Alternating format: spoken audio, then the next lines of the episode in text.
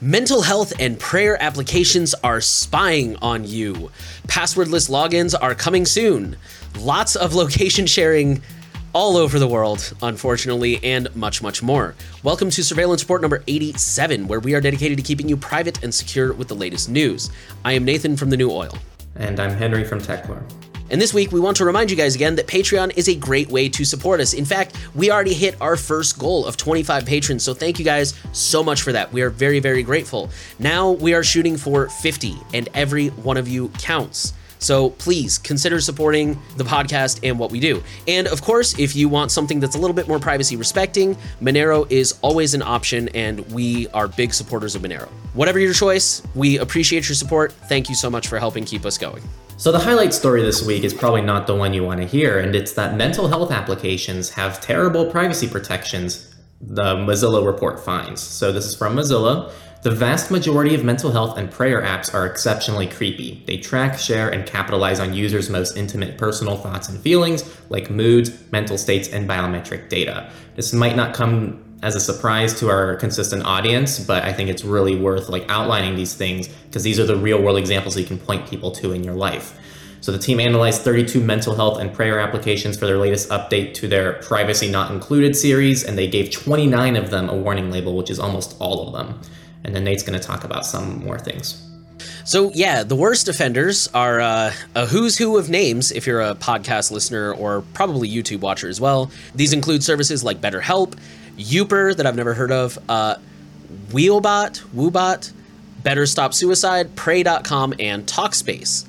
Multiple privacy policies say that they collect transcripts and share them for advertising. Actual transcripts. So this isn't even metadata. This is the actual content. And only three companies responded to Mozilla when they reached out and said, hey, we have questions about your privacy policy. So that is not good. I obviously have very strong feelings about this. I've mentioned before in the past that I've been diagnosed with depression before. Unfortunately, we can cite other stories like this that we've talked about. In another story we talked about in a previous surveillance report, one lady said that these are uh, not really getting meaningful consent. You know, like you click like I accept the terms of service, but people are in a very vulnerable spot when they're using these kinds of apps. And so that's not really meaningful consent because you're taking advantage of people. And it's really a shame that that's what these companies do is they they take advantage of people who are in fragile spots like that and capitalize off of it. It's just like normally we think of companies like Facebook and and all these other companies that scoop up as much data as possible. And I think we always are surprised by how low they'll go to get that information. And I think this demonstrates that they will literally go as low as humanly possible people who are dealing with suicide, suicidal thoughts, people who are dealing with depression, people's faith. Like these are like some of the most intimate moments for people, and they're still willing to dive that far deep into the data realm. So that just could, could you imagine how much of a scumbag I would be if like I walked past somebody who was about to jump? It was like, yo, before you jump, can I have your Xbox?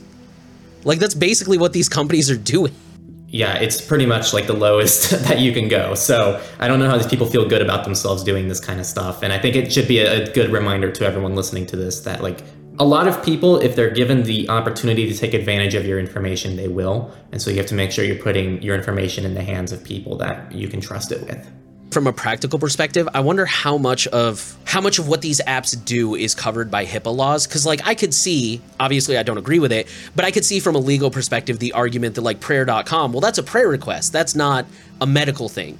But then these other ones like BetterHelp and Talkspace, like they specifically advertise themselves as mental health and like talk to a therapist and talk to a counselor. So like it doesn't cover stuff like this. HIPAA is great for like just your doctor and you in the room, but it's not great at all for this digital stuff. It's the most loosey goosey, ridiculous stuff. It's like, in order to become HIPAA compliant, you must secure your data. like that's it. That's the requirement. With that, we're going to move into data breaches. We're going to start with uh, Riviera Utilities who has exposed customer information. They are a company serving Baldwin County, Alabama. The exposed details include names, social security numbers, driver's license and or state ID numbers, passport numbers, this is the part where I'm really confused. Medical information, health insurance information, credit and debit card numbers, card expiration dates, and card CVVs for a limited number of customers. Why does my utility company need my medical information? I'm very confused.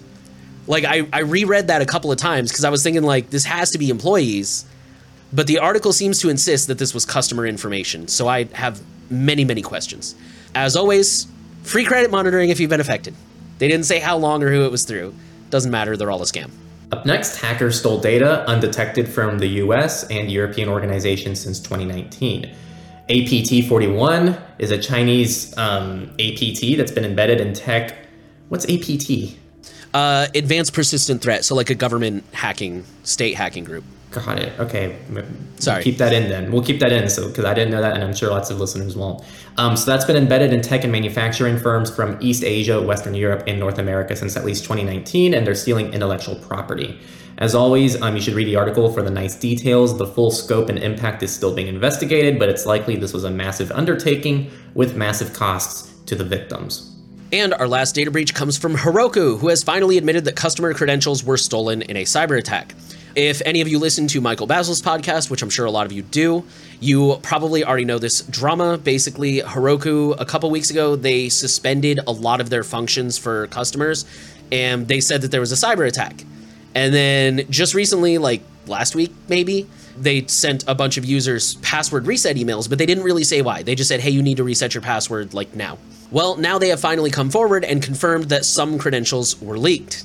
But wait, it goes even deeper. I'm going to quote the article. Like many users, we uh, unexpectedly received a password reset email from Heroku, even though Bleeping Computer does not have any OAuth integrations that use Heroku apps or GitHub. This indicated that these password resets were related to another matter. It turns out the compromise token for Heroku machine account obtained by threat actors also allowed unauthorized access into Heroku's internal database of customer accounts. It seems like uh, even if you don't use Heroku and GitHub, there is a possibility that you might be affected by this. You've probably received an email by now, if that's the case. At least that's what it sounds like. So I'd, I would not lose any sleep over it if you hadn't received an email. But yeah, that's uh, not exactly reassuring. Needless to say, customers are not thrilled about all of the vagueness and lack of transparency. And now we're going to move over to companies. The first story Microsoft, Apple, and Google are going to support uh, FIDO passwordless logins. So, this tech is called Passkeys, and Microsoft especially has been championing this for a long time now pretty much instead of using passwords, they will have the option to opt for verifying people's identities or authenticate themselves using PINs or biometric authentication like their fingerprint or face. This could also involve using a phone to verify your login, much like Google and Apple already do. And uh, Nate's going to comment on this one. Sure. So, this is kind of a story that made the rounds a little bit, and some of my readers were speculating that this is just another attempt at tracking people, which I understand why you would think that. You know, like they go straight for the phones, and phones are a great way to track people. But honestly, I don't think that's the case. Will it be used to track people? 100%. No doubt. I'd be much more surprised if it wasn't. However, I do think that they are genuinely attempting to solve a real problem.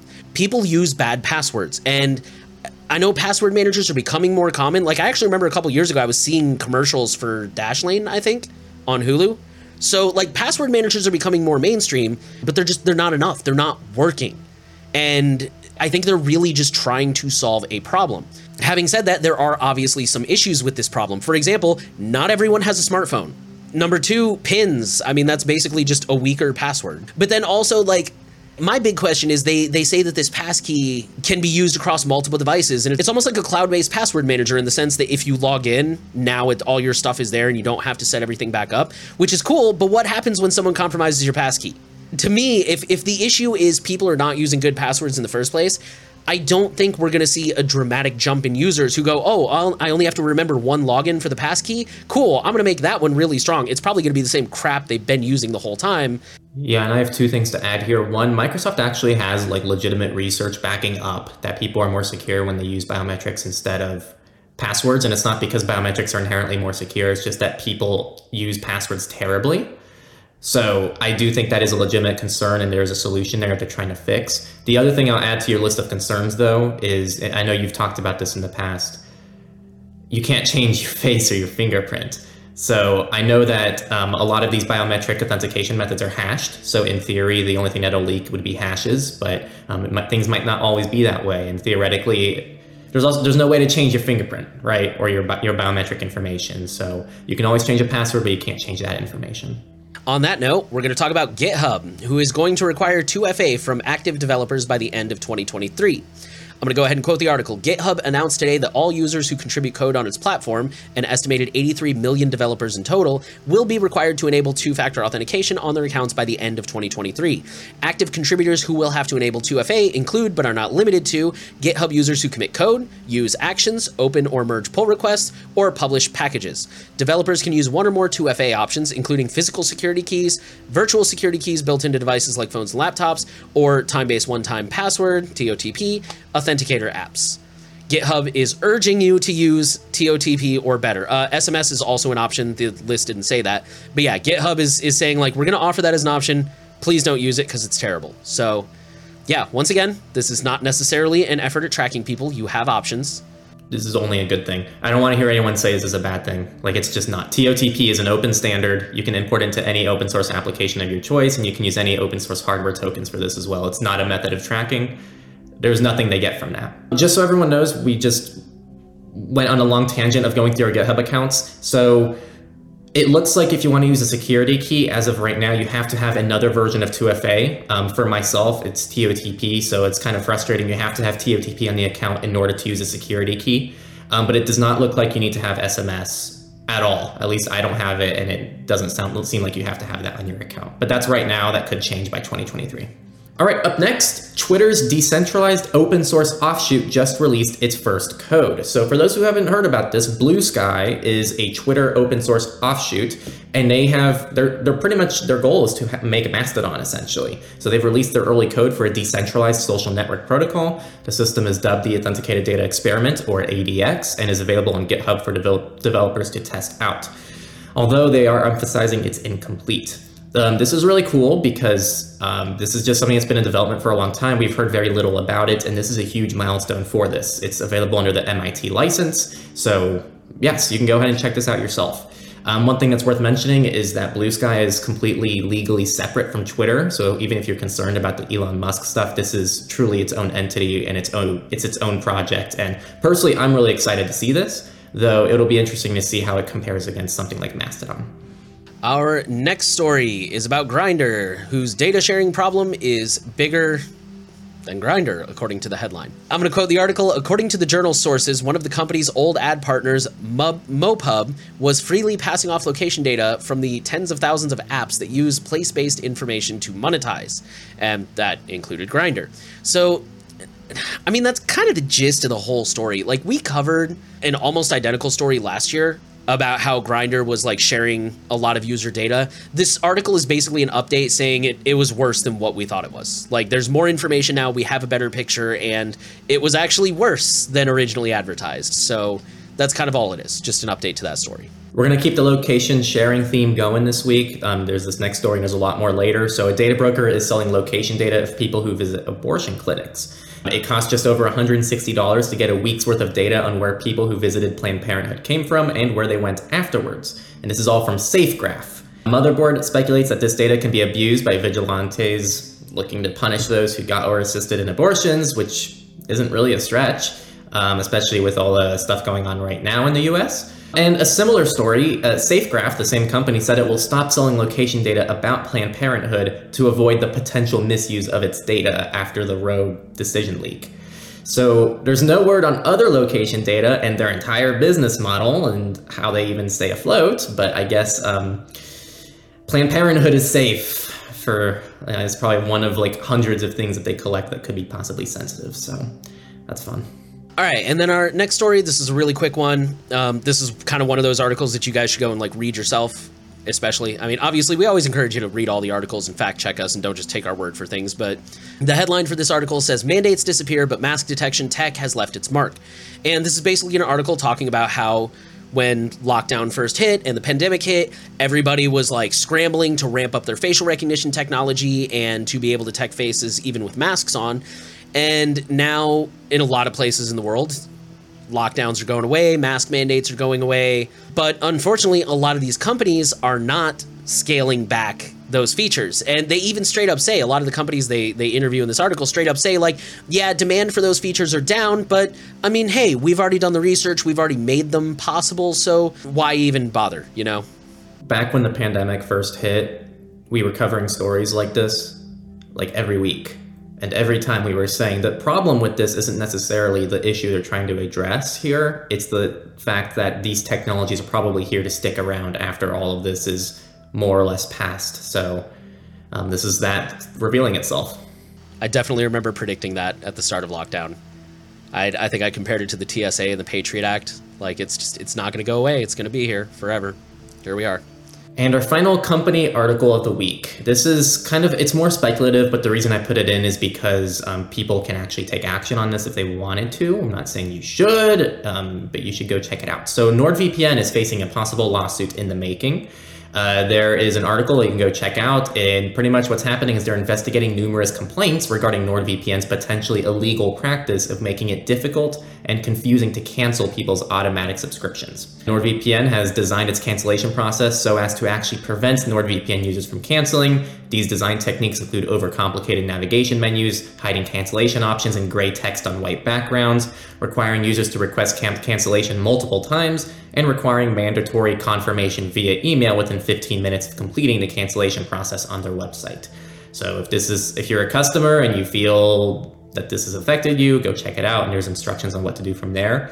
On the objective side of things here, it's never a good sign when companies do these kinds of practices if this is legitimate and you feel this way about it. Um, it doesn't really scream like a company that's backing their own product. Wait until the people investigating this hear about Amazon. Yep, and most other Clearly, companies. they've never tried to close their Amazon accounts. All right, with that, we're going to move into our research section. And our first story says your smartphone selfie can see a lot by uh, selfie camera can see a lot by capturing reflections in your pupils. I'm going to quote the article. As part of the 2022 Conference on Human Factors in Computing Systems, a group of researchers from Keio University in Japan, uh, excuse me, Keio University, Yahoo Japan, and the Tokyo University of Technology is presenting a novel way to detect how a user is holding a mobile device like a smartphone and then automatically adapt to the, the user's interface to make it easier for use. So, like, for example, if you're trying to take a selfie and you're holding it sideways, maybe they'll put the camera button like closer to your index finger so you can just move it and click it. Um, I, I mean, really not a bad idea. But obviously, this has implications. With a sufficient level of screen brightness and resolution, a smartphone selfie camera can monitor a user's face staring at the display and use a CSI style super zoom to focus the screen's reflection on their pupils. This reflection, as grainy as it is, can be used to figure out how a device is being held by, anal- by analyzing its shape and looking for the shadows and dark spots created as a user's thumb covers the screen. I'll leave you with this. Here's here's what they wrote at the end. Basically, they're talking about how this works. This will potentially further improve as the resolution and capabilities of front-facing cameras on mobile devices do, but it also raises some red flags about how much information can be captured off a user's pupils. Could nefarious apps use the selfie camera to capture data like a user entering a password through an on-screen keyboard or monitor their browsing habits? Maybe it's time we all switch back to using smaller phones that are single-hand friendly and start blocking selfie cameras with sticky notes. Up next, an unpatched DNS bug is affecting millions of routers and IoT devices. This is a flaw in the uclibc library. There's an OpenWRT fork called uclibcng. Sounds like a star in another galaxy. Yes, it's another project. They have their own library called uclibc library, and this affects up to 200 vendors. So analysts discovered that the DNS lookup request's transaction ID was predictable. Because of this, DNS poisoning might be possible under certain circumstances. Um, this is current. There is currently no patch, although all involved vendors and parties have been notified and are working to fix it. Right now, the article simply advises to keep an eye out for updates. Keep your stuff up to date is probably the best thing we can recommend you do, and try to avoid IoT devices or keep them on a separate network if you can. Our last research story is one that I was hoping Henry would take because it went right over my head. The headline says Apple Silicon, uh, excuse me, Apple Silicon exclusively hit with world first Augury DMP vulnerability. From what I was able to tell, this is basically a vulner. Uh, it's a speculative vulnerability, very similar to Spectre and Meltdown were back in the day. But this one even allows you to access data at rest. This is a uh, again, this is a proof of concept. We're not seeing this in the wild, and I'm assuming it's very complicated because the article said that Apple has been made aware but has not yet confirmed if they are going to do any mitigations on this. I'm assuming they will. Apple, like love them or hate them, Apple usually does try to take security pretty seriously. So I'm assuming they will work on this, but yeah. Um, congratulations, Apple. You get to be the first company that gets hit with this type of vulnerability. Yeah, so if you're wondering about the severity of it, um, even the researchers say right now it's not that bad. They've not demonstrated any end to end exploits with this technique. Only pointers can be leaked and likely only in the sandbox threat model. So it seems like it's pretty well contained. But if you're only if you're counting on ASLR, which is the affected technology in the sandbox, then you should be worried. Um, so I guess we'll just see what happens. It doesn't look like this is something that will like impact you today, but yeah, Apple's aware of the details, and we'll just have to see what happens. No system is foolproof. All right, now we're going to migrate over into the politics section, and we're going to start with um, not a great story. So, the CDC, which is the Center for Disease Control and Prevention, tracked millions of phones to see if Americans followed COVID lockdown orders. So, they bought access to location data harvested from tens of millions of phones in the US to perform analysis of compliance with curfews, track patterns of people visiting K 12 schools, and monitor the effectiveness of policy in the Navajo Nation. They paid $420,000 to Guess who? SafeGraph. Third third mention of the day, and they were banned from the Google Play Store just last year. They listed 21 possible uses for this data as you know, I can list uses of data for when I use the restroom every day as well, you know. Um, so this includes how effective lockdowns were to examining the impact of COVID, to now to exposure to certain building types, urban areas, and violence, and research points of interest for physical activity and chronic disease prevention, such as visit, visits to park gyms or weight management businesses. So we're starting to see this go from, you know, keeping people safe, safe and healthy to, I don't know, their weight management businesses. I don't know. You know, the sad thing is there probably could be some cool data to find there. Like maybe they'll find that people who went to the gym more often actually there were there were less deaths found among them because they were getting consistent exercise. So maybe next pandemic they might find out it's actually worth keeping gyms open. So like that's the cool thing is like this stuff could be used properly, but why the hell are they purchasing it on the side like this in a super sneaky way from a third party company? From A, yeah, yeah, third party company no one knows about. no one consented to this. so like yeah, that's like the whole frustrating part about this story. It's not necessarily that there's inherently a malicious purpose to this, though I'm sure many of you might think that, and I might think that, or I might not. But it's just a bummer that um, the way that they're getting this data has just no way. There's there's no regulation over this, and there's no oversight over any of this, and that's normally the problem we have with all of this stuff. Because this is exactly what you wanted your location to be used for when you signed up for Pokemon Go, right? right. yeah, just so people are aware, because I don't know if I made this clear enough, this isn't people who downloaded an app to track them. This isn't even part of the COVID contact tracing. This is just from a third party company like SafeGraph. So if you played a game like Pokemon Go, possibly your location data was sent to SafeGraph, and now the CDC is going behind the scenes and getting that information from SafeGraph. That's why this is big news. It's not just because they're collecting this data, it's the means of which they're getting this data. You might have not had anything on your phone relating to anything COVID related, and you still might have been sucked into this. That's the problem with this. I just want to highlight that. Real quick, we have an almost identical story coming out of Canada. It says Canadians' trips to liquor stores and pharmacies tracked via phones during pandemic. So basically, there was a, I don't think I included who it was in the notes, but uh, there was a committee or organization, somebody who did the research, and they turned over a report to the Canadian MPs, the members of parliament, and even the MPs were like, "This is way overkill, bro." I'm going to quote the article. MP on the ethics Com- MPs on the ethics committee rea- uh, expressed surprise at how much detail the report contained, even as all identifying information was stripped out. Questions were made about the specifics of the data provided, if Canadians' rights were violated, and what advice the government was given said Damien Kurek, conservative MP for Battle River Crowfoot. The committee on Wednesday released a report on its overall probe into the agency's collection of phone data during the pandemic. It concluded the government should tell Canadians if it collects data about their movements and allow them to opt out. So even the government was like, we went a little too far on this one. All right, up next, every ISP, internet service provider, Comcast, etc., in the US has been ordered to block three pirate streaming services. The domains are israel.tv, israel-tv.com, and sdarot.tv, as well as, quote, related domains listed in the rulings and any other domains where the copyright infringing websites may resurface in the future.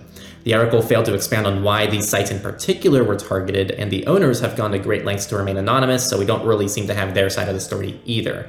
Um, we included this because it's kind of a potential slippery slope scenario um, including like what sites can be allowed and not allowed in the US. So make up your own minds, and that's the story. All right, so our next article the Staten Island District Attorney bought Clearview face recognition software with civil forfeiture cash. Okay, so the background here is there was an investigation last year that showed that the DA was using Clearview AI for some reason. The DA said that they did stop using it, quote, as an investigative tool, unquote, last year. I don't know if that's just the fancy way they worded it and said we've stopped using it, or if that's their little loophole to be like, well, we stopped using it for that purpose. Either way, the people who were doing this investigation, the uh, news outlets and, and various reporters, continued to dig and found that the tool was paid for using civil forfeiture funds. And for those of you who don't know, civil forfeiture is basically, um, I am not making this up. This is going to sound really biased, but it's not. Uh, if you get arrested, the cops can pretty much take whatever they want and then sell it off and keep the money. So, like, if I got arrested, the cops could take my camera, my computer, you know, my my nice studio monitors here, like all of my equipment, and sell it off and be like, cool, there's a couple thousand dollars that we can pocket and use to buy Clearview AI. The police in my area do use Clearview AI, and I'm not happy about it. In fact, here, let me just quote the article. The program lets state and federal police hand seized cash and property over to a federal law enforcement agency, whereupon up to 80% of the proceeds are then sent back to the original state or local department to pocket. And that's actually like a modified like loophole for uh, in certain places civil forfeiture has been outlawed. And so this is a federal program that's actually a loophole to get around that. I have very strong opinions about this story, and I'm sure you guys do too, but we'll just leave it at that. That's the story. Uh, the DA has hopefully stopped using Clearview, but they paid for it with civil forfeiture money. Our next story comes from Australia, where the Border Force has searched 822 phones in 2021 despite having no power to demand passcodes. The article says there is no legal compulsion for a traveler to provide a password or passcode or provide assistance to an electronic device at the border. If the person refuses to comply with the request and a border officer considers there to be a risk to the border, then the border force can seize the device for further examination. There is no limit on time for how long the device can be held for. The agency said the policy is to keep the device for no longer than 14 days, unless it will take longer to examine the device. Border Force said that a phone would only be seized where officers suspected it has special forfeited goods, such as illegal pornography, terrorism related material, and media that has been or would be refused classification. I would say the moral here is to know your rights at the border because in the US, that's kind of a hot topic right now that's still being fought out in the courts is like, can Border Patrol demand you unlock the device and stuff like that? It, honestly, though, if we're being practical, it's kind of a double edged sword because, you know, it's kind of like here in the US, if you get pulled over and the cop thinks you were driving drunk and they ask you to submit to a breathalyzer, you can say no, but you'll get your license taken away and you'll get arrested. And that's kind of where you are with this is like, you can tell the cops, like, no, I'm not l- unlocking my phone for you, but then you run the risk of just having your phone taken away entirely. So, yeah, it's not a good place to be in, but you should still know your rights anyways, so that that way at least you can make that educated informed decision on what you want to do. And then our next story, this is just going to be a real quick update. The CNI admits to having spied on Aragonés and Puigdemont's environment with judicial authorization. So I think this was last week. We talked about Pegasus being deployed against Catalan. Maybe it was a couple weeks ago. Once again, this is a translated article, so pardon the grammatical errors. The director of the CNI admitted this Thursday that they had spied on pro independence leaders and officials, but only 18 of the 67 names mentioned in the Citizen Lab report. So either someone else is doing the spying or they're just not admitting to everybody. Just go ahead and read the article if you want the full list of names and the full statement. And our final political story is a good one. So VPN providers are threatening to quit India over the new data law. So last week we talked about this very misleading India article where they kind of just kind of say the good things about this new cybersecurity policy and then they go, "Oh, hey, by the way, we're also making everyone log for like 5 years, including VPNs." And people picked up on it. Normally, these stories don't pick up uh, much steam, but they actually did pick up a lot of steam. And so the title says it all ExpressVPN, Surfshark, Proton, Nord, all of the main VPNs are speaking up and expressing their concern. And they're saying that they're going to adjust their infrastructure to escape the regulations. And some of them are just unable to comply, especially the ones that are running on uh, RAM only servers. So this looks like it might be a fight waiting to happen, so we'll see what happens and make sure you're subscribed to Surveillance Report to catch future updates. And now we're going to migrate over to FOSS, free and open source news. First one is also from a VPN provider, Mullvad. We talked about Mullvad hinting at Monero support, and they now officially accept Monero. They run the wallet and node themselves, and they do not rely on any third parties. They do not provide refunds or account recovery for Monero transactions, which is fair, but all purchases using Monero as well as other cryptocurrencies get a 10% discount. So, very cool. We're glad to see that private cryptocurrencies are being supported by more VPN providers. Telegram Premium appears in beta with exclusive reactions and stickers. Telegram, for those who don't know, is uh, actually trying to monetize. Like, for years, they've been totally free. They haven't had any kind of business model or revenue strategy whatsoever. So, this is apparently their latest effort to try some different strategies to monetize. It appears right now that the premium features are certain stickers and reaction emojis, and they will be uh, blocked by free members. So if you're like a paying member and you use one of these emojis, all the free people can't see it because you know you're exclusive and cool and whatnot. No other details are currently known. We don't know if there's going to be other projects or other products included with this subscription. We don't even know what the price is going to be. This is all based on a beta release and uh, you know they haven't made any official announcement but telegram the client at least is open source so people who use it downloaded it, looked at it, and said, oh, this is here. This is interesting. Up next, really quick story congestion control arrives in Tor 0.4.7 stable. So this will hopefully speed up the network a little bit, as that's what congestion control predominantly affects for the normal end user. All right, and then we just got a few updates. We have Tails 5.0. This includes Kleopatra replacing OpenGPG applet, which was no longer actively developed. There are, of course, other releases. Nextcloud Hub 24, you can undo send and schedule emails. You can reply to calls and messages directly in the desktop. There are now reactions in the Talk app, and of course, much, much more. And finally, Google has fixed an actively exploited Android kernel vulnerability. And it's just another good reminder. We always like to throw these in here. Update your stuff or just use automatic updates. With that, we will move into Misfits.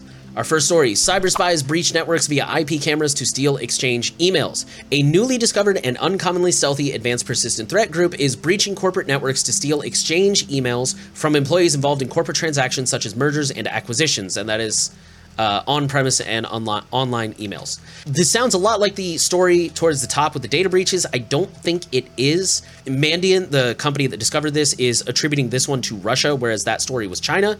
So I think um, there's that much corporate espionage and spying going on right now. Once they successfully obtained privileged credentials to the victim's email environment, they began making Exchange web server API requests to either on-premise Exchange or Microsoft 365 Exchange online environments. So basically, they got in through the cameras, and then from there, they were able to pivot. Pivot.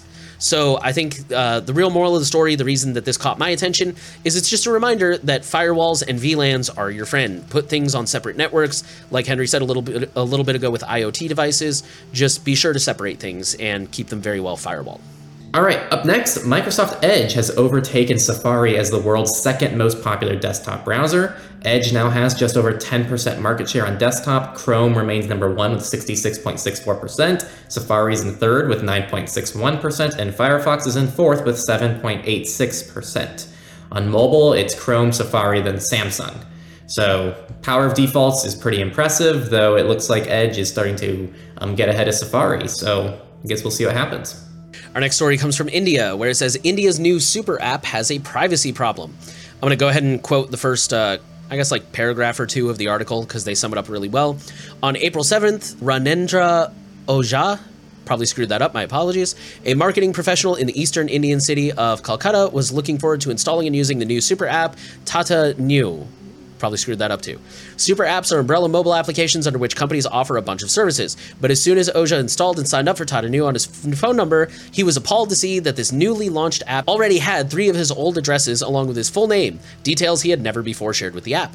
As he dug further, Ojha realized that the app seemed to pull data from the grocery app Big Basket, which Ojha frequently uses. Like Big Basket, Tata Neu is owned by the almost 155 year old Tata Group, one of India's largest conglomerates and a household name. The Tata Group sells everything from salt to software and recently forayed into the world of consumer tech through a slew of acquisitions. At the end of the quote, another user said that his wife's old office address was listed, which they claim they have never used for anything. I don't know if there's much of a lesson there other than just just be aware that companies suck up a lot of data and they correlate it and they connect it and usually they don't tell you because it'll freak you out like in this case, but they're still doing it anyways. And then our next story, Pixiv and DeviantArt artists were hit by NFT job offers pushing malware. I mean, that's kind of the story, but the really the main reason I wanted to share this is just a reminder that wherever the money is, that's where scammers go. So right now, the crypto space is rife with hacks and scams. And that's why, because right now that's a hot space where everybody's putting their money. And same thing with like, you know, when everybody went into lockdown and uh, everybody was going on unemployment, all the scammers went and set up fake unemployment accounts because that's where the money was. So if you want to dabble in high risk, high reward stuff like crypto, obviously go for it. We're not here to tell you what to do with your money, but just always remember wherever the money goes, the scammers go. So be careful and be on guard in everything you do.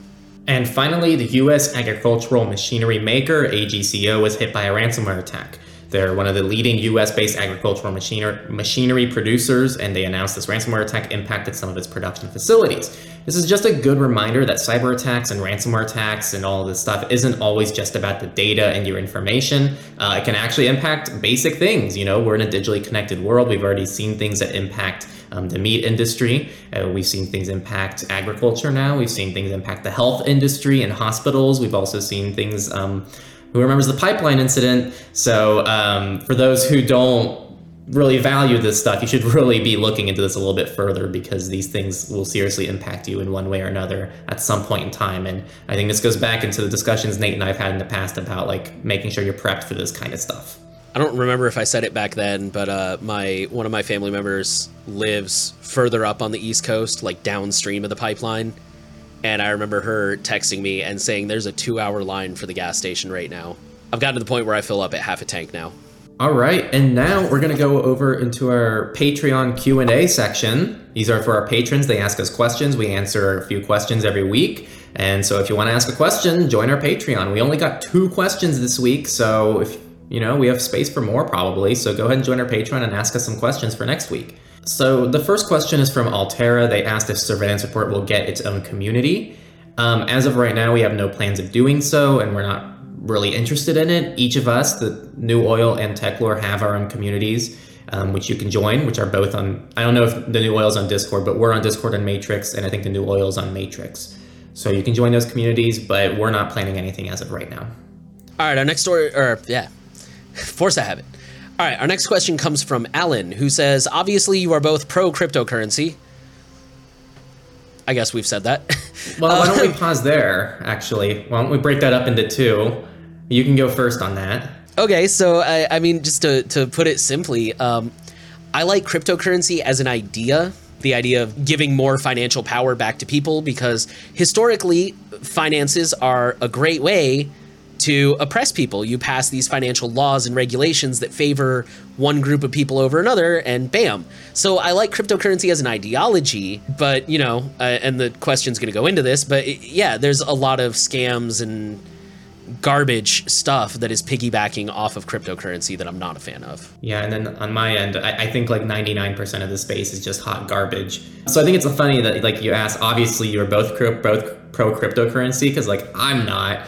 I just tweeted recently. It's like I hate most projects in the crypto space. I think it's overall just a very terrible, bloated industry that's out there just to make money.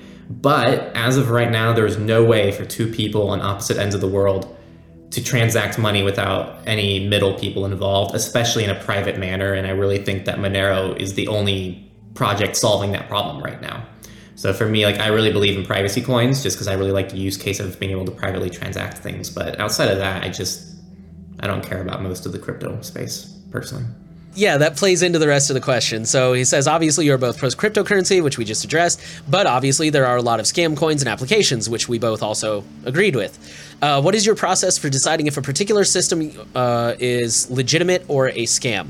My answer to that is my first question is always, what problem are you solving? Because more often than not, people, I feel, and for the record, I'm not heavily involved in the crypto space, so maybe I'm wrong, whatever. But it seems to me as an outsider that most people are just making things up because they can't. There's literally 10,000 coins. I think there's more than that listed on Coinbase. You cannot tell me that 10,000 different people looked at a legitimate, unique problem and went, I can fix this. So to me, that's my, always my first question is like, what is the point of this thing? Unfortunately, I personally feel like a lot of it is just designed to lock you into an ecosystem, especially with Web3 stuff. You know, you sign up for this website and you get paid for posting content or whatever, and it's your content, but also like you get paid in this one obscure coin that's only accepted on like two exchanges that have been around for less than a year and operate out of Czechoslovakia. No offense to Czechoslovakia. And you know, I, I don't know. To me, it's just that's what I look for. Is like the first question is what problem is this solving, and then I also look at like how interoperable is it? How easy is it for me to take your coin and turn it into another cryptocurrency that I want to use, like Monero or something? So. Yeah, and oh man, I'm, I'm gonna ruffle some feathers with this. For our Odysee, uh, Odysee listeners.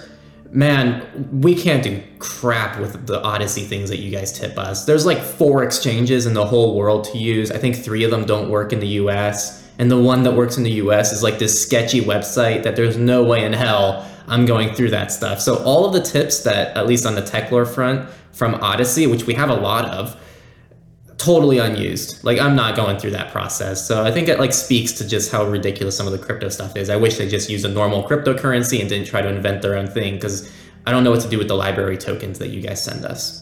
That's the biggest one that pisses me off. If it's like if it's a web3 thing and it's like, "Oh, we're going to pay you with our unique coin." I just immediately lose interest. And I'm like, all right, I got better things to do with my day. Someone asked us about um, adding BAT support for surveillance report. And I think this, there's many reasons we don't want to include BAT for surveillance report, but like this ties into that as well. We don't want to be locked into having to go through Uphold and Gemini, which are the only two options to like actually get that money. If you send us Monero, these are our own wallets that we control, and we can send it to any exchange we want, and we have full control of the funds. So that's why we like Monero. It also allows you all to, to like donate to us privately. We don't need to know who the hell you guys are, and that's the coolest part about it. So yeah, actually, I, am gonna fight back. We're not both pro cryptocurrency. Like I said, I like the idea of it. I think it's just been co-opted. And that is all of our stories for this week. We had mental health and prayer apps spying on people, which is egregious. I think we can all agree on that. Passwordless logins might be coming soon. We'll obviously keep you guys updated on that as we hear more. Lots of location sharing. Turn off location data. Check your permissions. Turn off location data. And much, much more. That, again, we will keep you updated as we hear more on these stories. Patreon, that is currently one of the best ways to support us. We appreciate the fact that it is reoccurring. Honestly, like that's really helpful for content creators. Recurring stuff like that lets us kind of budget and know what's coming up and lets us know what we have to work with. So, Patreon, please. We, like I said, we hit 25 uh, patrons, which we are super, super grateful for. Our next goal is 50, and you can be one of those 50. Get in on the ground floor, man. For those of you who want to support us privately, again, we totally respect that. We are big fans of Monero. We have Monero Wallet go ahead and check that out.